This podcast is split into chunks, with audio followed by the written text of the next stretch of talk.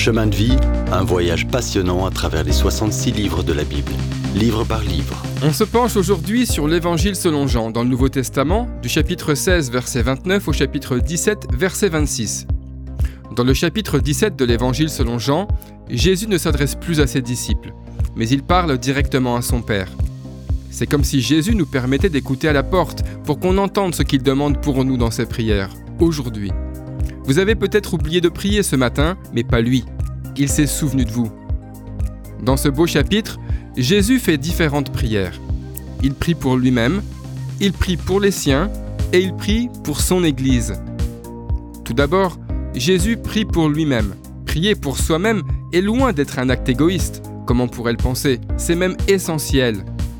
L'heure est venue où il va payer pour nos péchés, pour que, à la croix, le monde voit l'amour de Dieu dans toute sa générosité. Il prie donc, Père, l'heure est venue, glorifie ton Fils, afin que ton Fils te glorifie, selon que tu lui as donné pouvoir sur toute chair, afin qu'il accorde la vie éternelle à tous ceux que tu lui as donnés.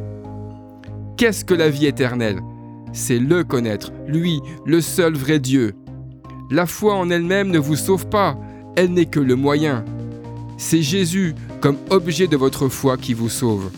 Alors attention, votre foi peut se tromper d'objet. On peut même placer sa foi en sa foi. Soyez vigilants.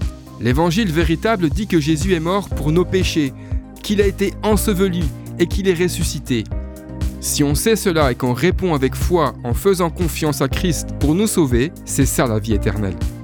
En quelque sorte, Jésus remet ici son rapport final au Père. Il lui dit, Voilà, j'ai terminé ce que tu m'avais donné à faire. Il accomplit tout ce qui est nécessaire pour notre salut. L'évangile et le salut n'ont rien à voir avec ce que vous devriez faire pour être sauvé. Au contraire, il déclare ce que Dieu a déjà fait pour vous. Y adhérez-vous avec foi? Ensuite, Jésus prie pour ses disciples. Il décrit devant le Père la belle relation qu'il a vécue avec cette équipe. Ils savent que Dieu l'a envoyé. Maintenant, avec tout l'amour de l'enseignant suprême pour ses élèves, il intercède pour eux, c'est-à-dire qu'il prie en leur faveur. Sa prière en tant que souverain sacrificateur, le Christ l'offre pour le moment présent, et donc pour vous. Il prie pour l'unité des croyants, une unité organique que seul Dieu peut produire. Notre joie n'est pleinement réalisée qu'en Dieu. La parole de Dieu, la Bible, est le livre le plus révolutionnaire au monde. Son message radical est que vous ne pouvez pas vous sauver vous-même. Seul le Christ peut le faire. Et cela va à l'encontre de la philosophie d'autosuffisance répandue dans notre monde et qui nous rend si fiers. Jésus nous laisse dans le monde pour que l'on soit ses témoins et pour qu'il soit glorifié de plus en plus. Pour finir, Jésus prie pour l'Église c'est-à-dire la communauté des croyants. Encore aujourd'hui, Dieu nous aime comme il aime le Seigneur Jésus-Christ. Quoi de plus merveilleux? À cause de cet amour, Jésus prie pour que nous nous aimions les uns les autres. C'est de cette manière que Jésus prie. Dans le prochain épisode, on verra les événements de la nuit qui précèdent la crucifixion.